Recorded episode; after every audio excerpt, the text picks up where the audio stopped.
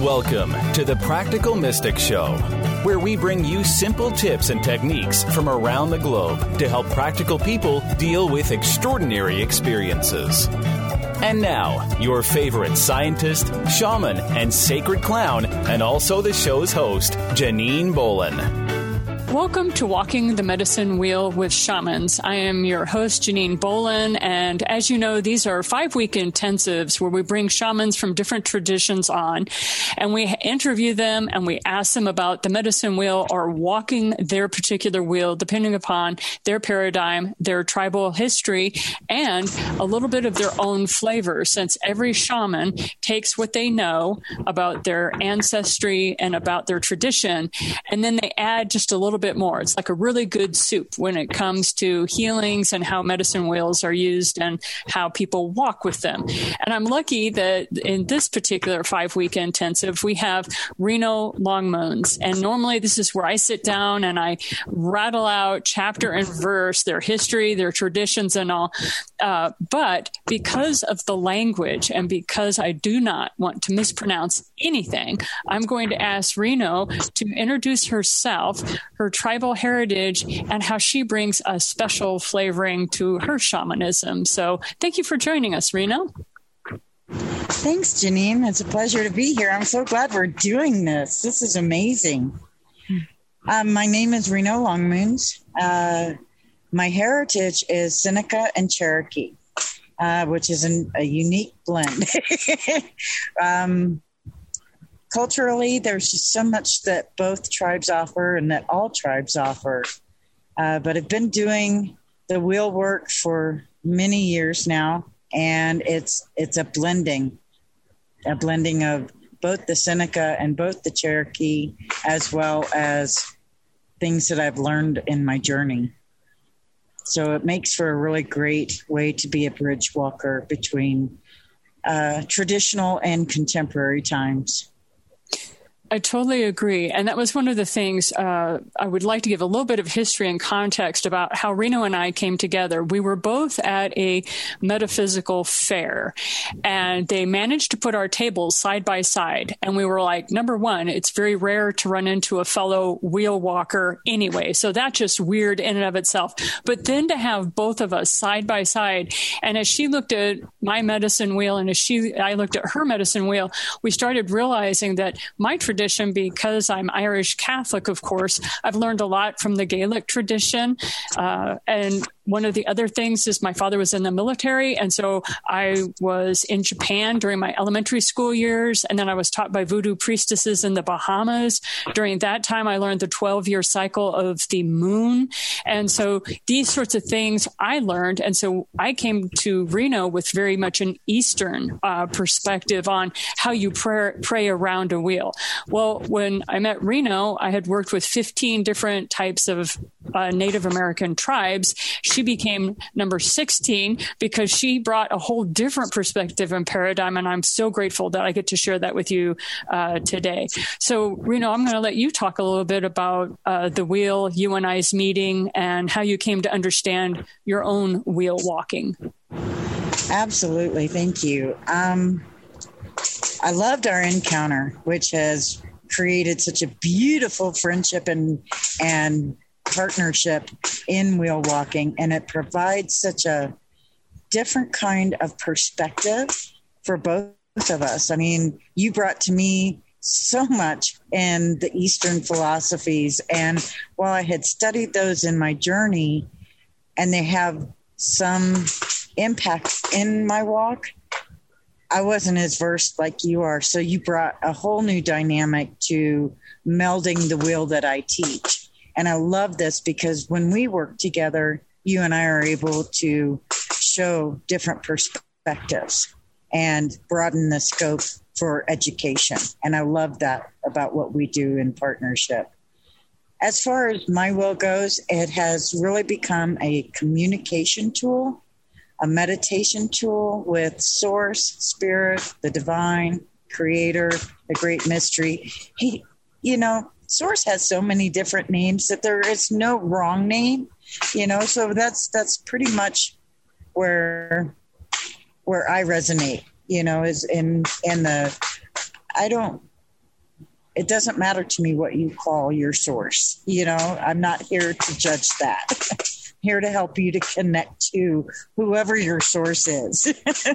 and I think through walking the wheel, we're able to do that. It gives us a time to calm ourselves, our spirit, and find that that amazing connection.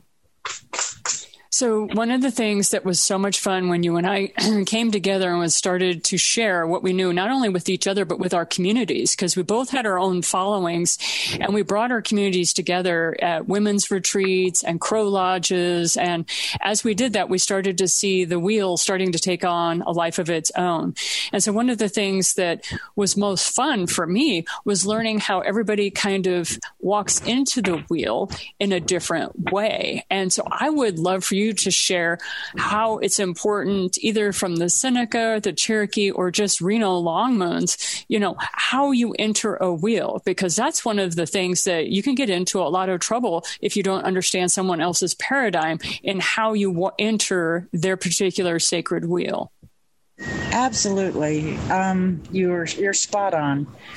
I think for myself, this is I try not to get really deep into teaching the traditional Seneca and or Cherokee or Dakota wheels because there's a fine line there in the traditional that I don't want to offend, you know, my relatives. So what I've done is I've allowed spirit to create the wheel and, and an understanding of a wheel that I'm going to call my interpretation of walking a wheel and for me, we always, of course, are going, going to sage prior to even walking in because this is sacred space.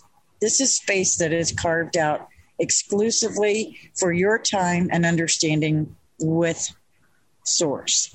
So once we've cleansed and we've saged, then I always have a blended tobacco offering. So we're going to begin in the, in the north because, as I understand it, the North is a place where concepts, ideas, that white light, that inspiration all comes from the North. So that's why we enter from the North on, on the wheel that we've had at the retreats and such. Because it's at, at that point that we are saying we are open and receptive. Thank you so much. Because entering the wheel is one of those fun places of uh, what can cause a lot of dissension accidentally. It's like uh, a faux pas. Uh, things can be labeled as taboo and you not even know it. Um, also, the direction. You know, that was one of the funny things for me coming from the Eastern wheel walking mindset was uh, the Western wheel walking and then differences within tribes, even of why you walk in one direction or the other. So definitely take a cue from your facilitator. They will be glad to make sure that you don't uh, step on anybody's toes and that you do things uh, in an appropriate way. Um, so entering the wheel, usually with some sort of intention, is what people think is first. And I always giggle a little bit and I go, no, a lot of times until until you're saged or until you have that cleansing, you may not even have a clear concept on why you're there. You know, it, it doesn't come to you until after that. Do you want to discuss that for a bit? Absolutely. You know, when when we walk in on our wheel and we walk in and we begin going clockwise. So I always encourage people that I'm working with in the wheel to take time to go multiple times around because in that time spot, um, spirit begins to work within you and then the directions come into play and there's a tugging of different directions that might be calling toward you in your spirit and you you may not understand exactly why at that moment until you stop and you rest in whichever cardinal direction that it may be. So, for those of you who are new to this, um, there is a medicine wheel that is my tradition or my understanding. It was gifted to me in a uh, vision quest that I went up onto a mountain and spent three days alone. And this was uh, gifted to me. And so that's the wheel I teach. We also have a wheel and a handout that Reno Longmoons has that will be made available to you in the midst of this course. Uh, and that way you will understand the different types of colors and also how the wheel looks different uh, tri- from one tribe to another, from one shaman to another and that there's nothing wrong with it. We encourage you to take the best parts of each and all, as well as adding your own flavorings, and that will guide you true.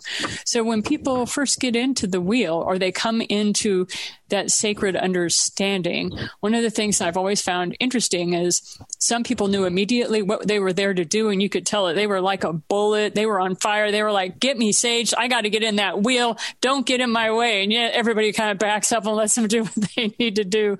So if you would talk a little bit about entering the wheel, sometimes people know exactly why they're there. Sometimes they don't. How how is it that you receive what you need to do before you enter the wheel? Um, I, I call myself first and, and I and I you know we will say a prayer and ask for you know all negativity is removed through the cleansing. Um, we make an offering of the blessing with the tobacco to the wheel to creator for the provision of all things. And we just relax in that moment finding out exactly what it is. And sometimes we don't know like you said it, it, some will know exactly where they need to be and some won't. But it's on that first step inward. When you take that first step into the, my will with entering on the north that you go, okay, I'm open, I'm receiving, and you're asking the source to bring that to you. And from there, you go straight to the heart of the wheel, the very center of the circle. Um, and that's where we make our offering. We say, here here's the tobacco and here's you know kind of where i think i am and then the meditation begins in the walk and I think that's fascinating because I have experienced times where walking into the center of a circle is forbidden. It's taboo. And that's mm-hmm. why it's so important to have a shaman who's facilitating the wheel, mainly because there are so many different paradigms on our planet that are starting to mingle and merge. And, and when we keep our hearts and our minds open, that people really as a whole, they want to do what's appropriate for your wheel. They really do want to quote, quote, behave. And when you stay open to the fact that there is somebody there to help facilitate you through that particular wheel, you'll have a marvelous experience with that. I have uh, watched you personally walk people through a wheel who were very di- uh, diverse in their understandings and yet at the same time very humble and wanting to do things right according to the wheel that you were building or walking. So, if you don't mind sharing with us a little bit about you enter through the north gate and then you move to the center of the wheel. That's where you're setting your intention. So, what do you what do you do after that? Do you move back through the north gate? Is that where you head? Um, I get between the center and the north gate, and I start my walk in a clockwise to the east, and then I'm going to go to the south, and then to the west, and then back to the north. And I may walk this four or five times, or even more, until I feel that I'm drawn to a specific that where my message and where my meditation and connection is coming in could very well be in the east which is going to help me understand whatever new beginning, new project I have coming up. And I get the communications through spirit that helps me understand that.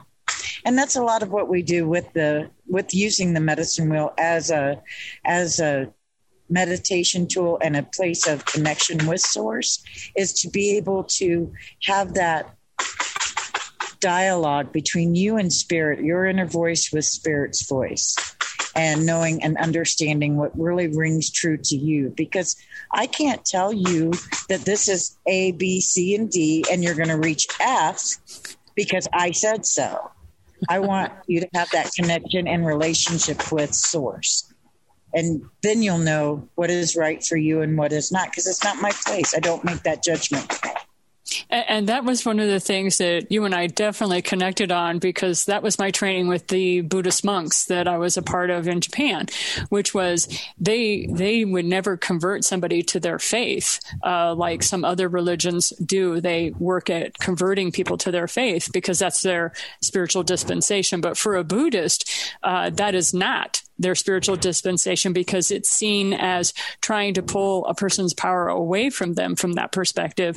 And that you, uh, I've noticed that you, Reno Longmoons, and many of the folks that I work with, it's constantly trying to share with people where they have allowed their power to leave them. And so it, the shamans that I've worked with, like yourself, have always been, well, I don't know. What do you think you should do next? I hear that a lot from you. Well, I don't know. What do you think? And the answer is you actually do know but mm-hmm. you don't want to take the power away from the person. So if you would talk a little bit about when somebody new comes to you, somebody that you're working with fresh, um, and they want to walk the wheel, what are some things that you're looking out for so that you can better serve them as the servant leader that you are? That's an amazing question. you know, there's a genuineness that we all bring. Whether it's genuinely chaotic at that moment or genuinely just stymied and unsure, I think in conversation and in that cleansing moment and that time of just quiet helps us. You know, I can converse with someone one on one and get a greater understanding and spirit will come in and bring in messages as well. Oftentimes with a brand new client we'll sit down and i will do cards with them to get a, a greater feel for where they are at. Spirit has been awesome about giving me symbol readings, an interactive tool, as well as the oracle cards that I use um, as far you know to work with someone one on one prior to even getting on a wheel because for some the wheel may not be what they want to do you know?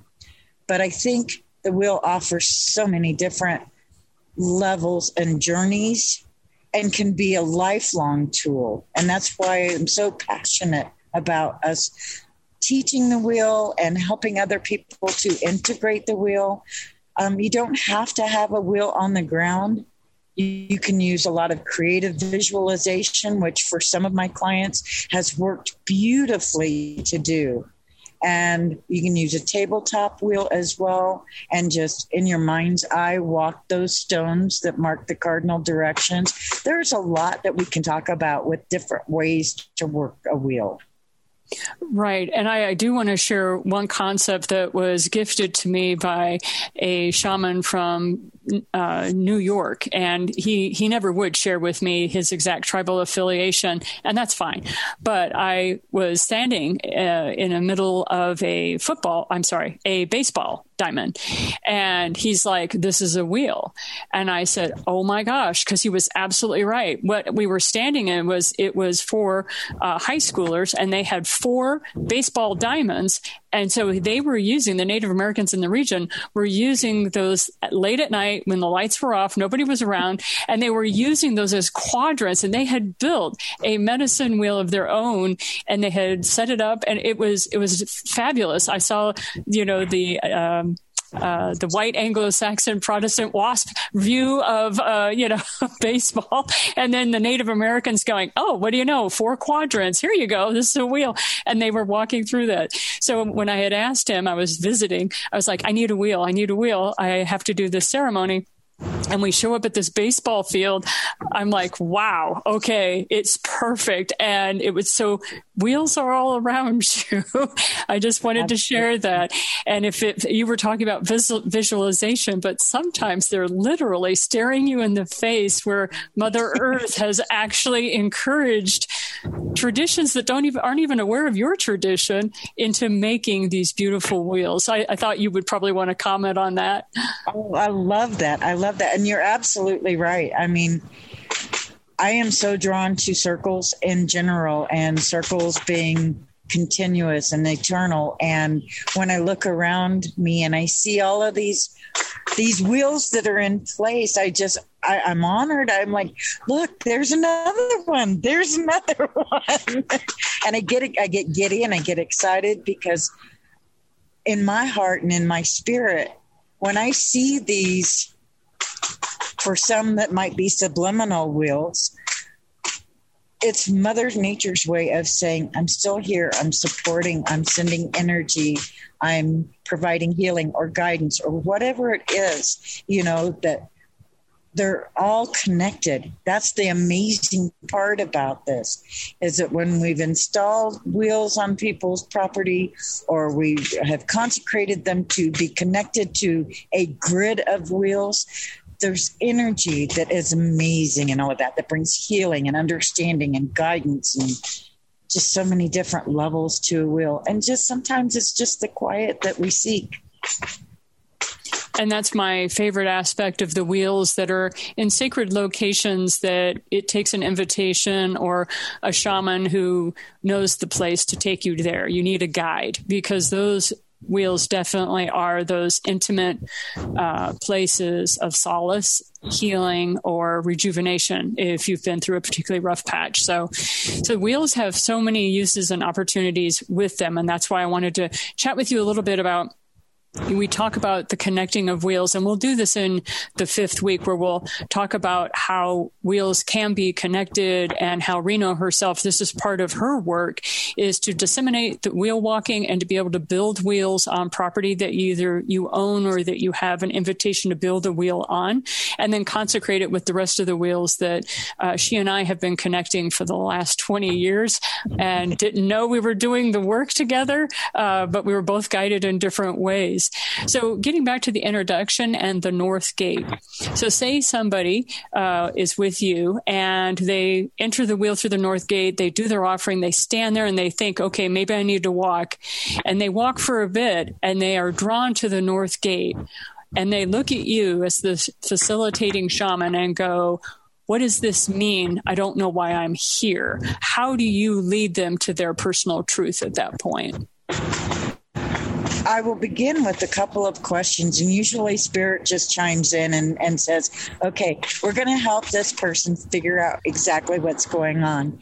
And if they're in the North Gate, typically that's where those those new conceptual ideas, you know, we're held back sometimes by our own fear or lack of worthiness or whatever it may be that that the domestication that we've taken on or has been given to us. And we are learning that it's now time to make changes. Some of them are belief changes, some of them are rejections and, and releasing the things that no longer serve us. So when we're in the North Gate, I go, okay, what new ideas are you really drawn to?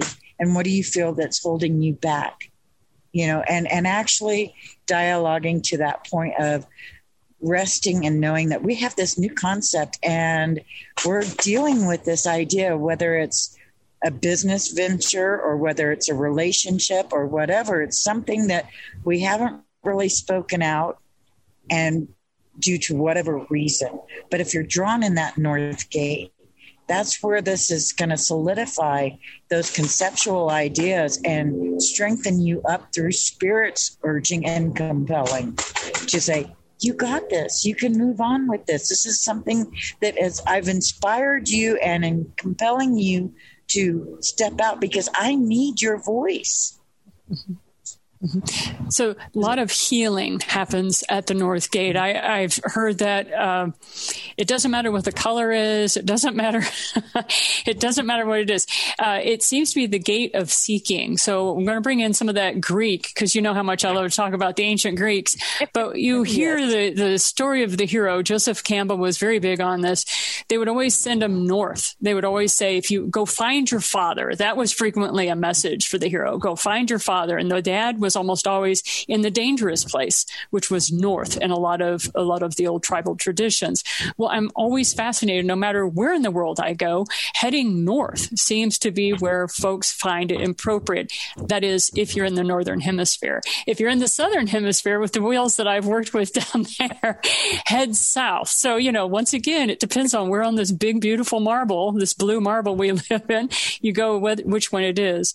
So the North Gate in broad strokes. And I realize there are always exceptions, but I would love to hear from you what the North Gate kind of symbolizes when you see somebody standing there. I see it as a seeking position. someone who is standing at the North Gate is not just only seeking, but is ready to accept whatever that challenge is. And sometimes they don't really realize how much they're ready to accept it because they're looking for something to be different. They're tired of status quo. They're looking for inspiration. That's a great way of putting it because a lot of times the answer is really literally right in front of my own personal nose and I've got the I've got the big blinders on my face and I I've been seeking uh, this is something that's very personal for me it's like I've been seeking so long that when I do have the answer or the answer has built itself around me in my in my consciousness or in my life it takes another shaman to go well look here silly and they point at something and I'm like oh oh my gosh. And of course, you feel like the biggest fool at that point, which, you know, I am. But I just, you know, I love that about the North Gate because I know you, you're, um, very empowering as a shaman in the sense that you know the person has the answer. And I also know you're very crafty in a loving way of being able to ask just the right questions so that that person realizes their own personal truth. And that's the beauty of a shaman who is always transferring the power back to the individual. So I want to say thank you for that. Um, so as we move about the wheel, I'd like to go big picture for a moment. So there have been times where there's whole tribes that will walk the wheel together. We've been speaking, I've been focused mainly on the individual, but then there mm-hmm. are times where definitely in the Buddhist and the Hindu traditions that I've been exposed to, where you have whole groupings of people walking the wheel for a purpose. Would you like to speak a little bit to, to that? Absolutely. And we have group walked the wheel for to send out the energy in the four directions of the wheel the north, the south, the east, and the west. We have actually walked the wheel with the purpose of having fire control in some cases, you know, sending that energy to stop the forests from burning or to heal waters that have been over polluted, um, just even for within our own communities, to send that energy further out, that ripple effect, you know, and and a lot of times you'll see us as a group walking the wheel with a rat with rattles and with um oh my gosh drums and all different kinds of rattles you know turtle rattles nut rattles uh, you know just all different things. And sometimes it's just the clapping of the hand because we're changing the frequency by doing this as a group and then as a collective because we're all of one like mind with one purpose, trying to reach one result and solution and to make things better.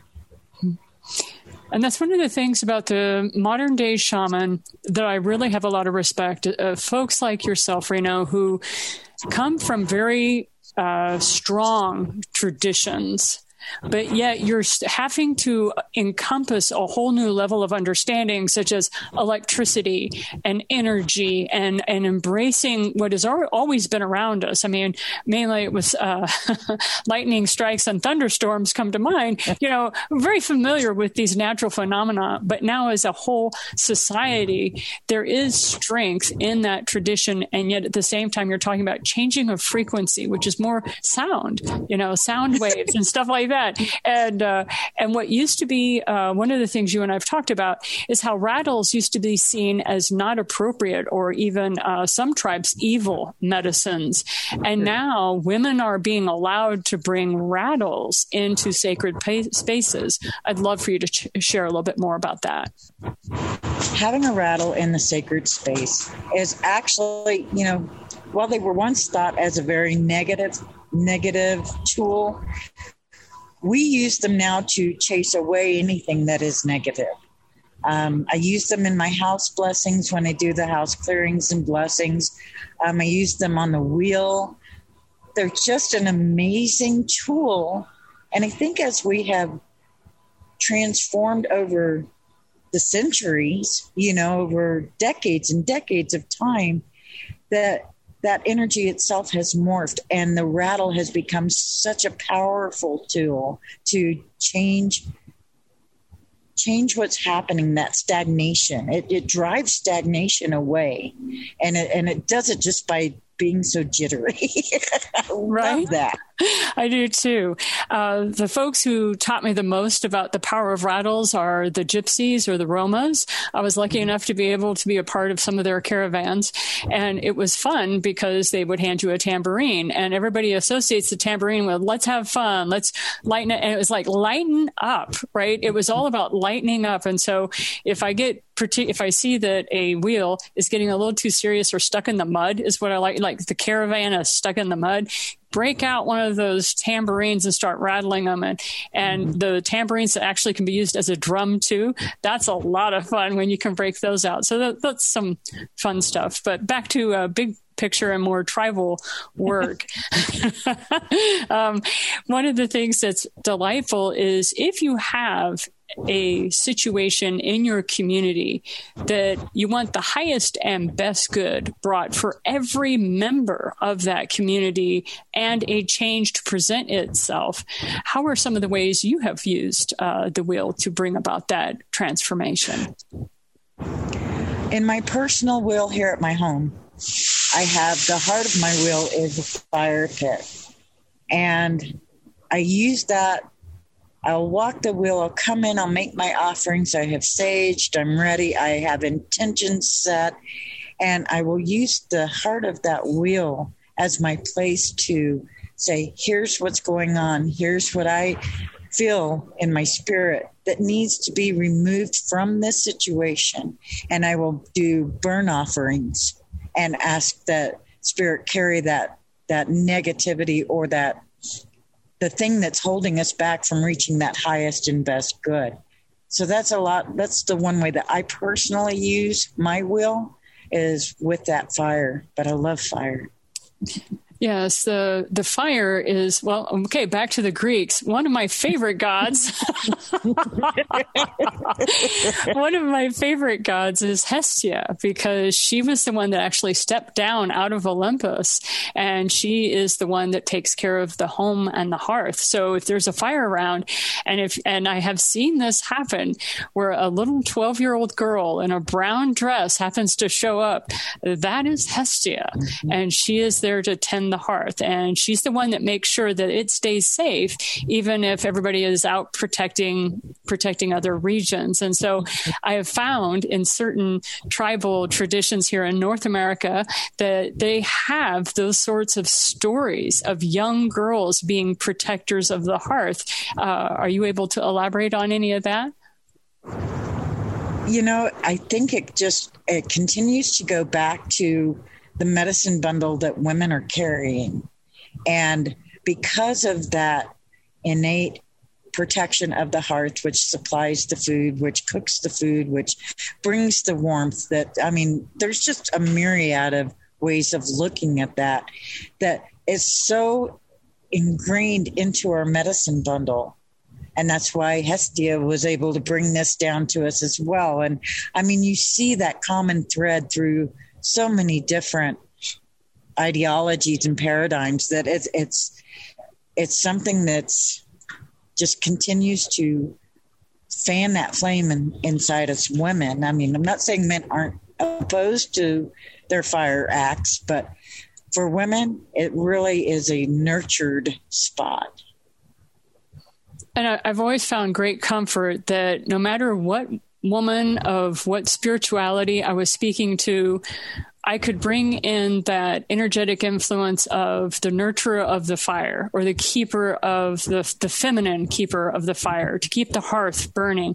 And almost everybody has a story of some kind. And you immediately went to your medicine bundle. You know, each one goes like, boom, they immediately know there's they know the story and it may look different it may have different trappings but it's fascinating to me that we do have these as they call them archetypes. No matter where in the world you go you will find an archetype and you will find comfort there. You will see where hmm. you are being uplifted there.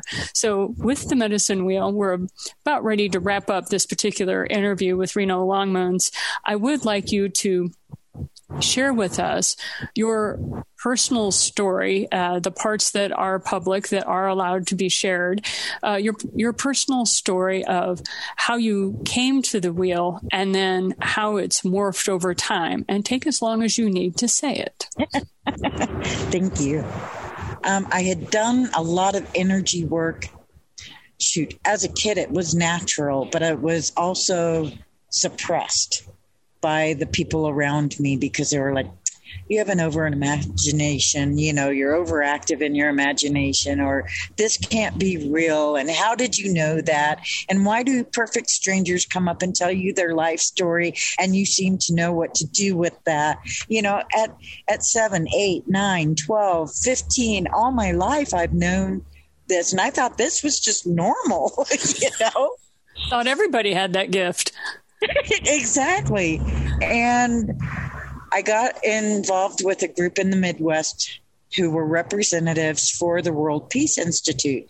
And they were teaching, doing some amazing teaching on the ascended masters of the universe, as well as crystal grid work and healings. And I mean, everything that I, I that I was drawn to. And I found, excuse me, I found that while I was drawn to these things, these were tools for future on in the journey, you know, because the calling that I had kept pulling me back to my native heritage and kept calling me back to primarily the wheel. And the wheel became a really big impact to me on Vision Quest. When I was in uh, southern Arizona, excuse me, smoke in the air. Um, I'd gone on Vision Quest and we had walked a wheel there. And that wheel just absolutely illuminated in every direction. And I felt that cord of connected to that wheel. And I was like, thank you, Source. I, great creator, has blessed me with the understanding of the wheel and to be drawn and to teach it. Because you know, when you're given that gift, it's not just your gift, it's your gift to give as well. And there's a responsibility to it. And I love having that privilege. And so people come to you from all over asking you to yes. build wheels, uh, consecrate wheels, refurbish lost wheels, as well as uh, build on existing ones. And so, as a young person, you really didn't know that's where you were headed, did you? I mean, did you have a vision on this, or yeah, how did I, you, you know, fall I into really this work? I didn't really until my Vision Quest, which was, oh my gosh, probably about ten years ago, ten or fifteen years ago. Um, like I said, I had been aware of so many other wonderful giftings that I believe that Spirit brought into me to learn and to be able to utilize. Um, past experiences just in life alone have shown. I've often said to my clients, I have done probably easily eight lifetimes in this one lifetime as far as experiences go. I've been a truck driver. I've been, you know, I've done all sorts of oddball things, you know, and, and I've had good relationships and I've had not so good relationships. And I learning like, relationships. absolutely. And I feel like all of those experiences, along with all of the other teachings and the Eastern teachings that have come into my been adopted into my spirit and that melding of all that beautiful energy was being primed for a time such as this when we are very chaotic and confused and everything is nanosecond type of gratification and we have forgotten the quieting and i believe that that's why spirit has taught me the way of the wheel in what i and I said this earlier, I'm a bridge walker. I'm walking between the tradition and and where we are now and finding a way to make those energies work and heal. And I believe that's what spirit has compelled me to teach on.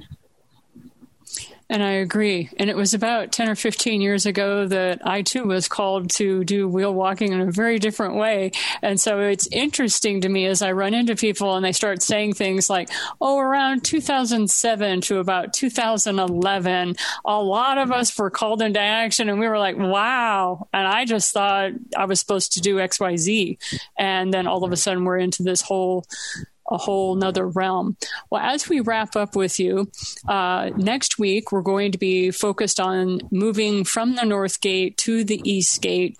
And I'd like you, if you don't mind, to share a little bit about what that movement means for, not specifically, but overall, a general reading of when someone's moving from the North Gate and they feel themselves moving to the East Gate, what that trip is about. A lot of times, and what I find kind of as the common thread in that is that in the North Gate we've we've already adopted this concept. We've been chewing on it mentally. We've we've dissected it in six different ways and we've charted it out. Maybe not on pen or paper as of yet, and maybe a little bit of that. And as we move into the East, that's where we start going. I'm bringing this forth. It's time to manifest this. This is that new beginning. That I am going to be empowered to make this happen.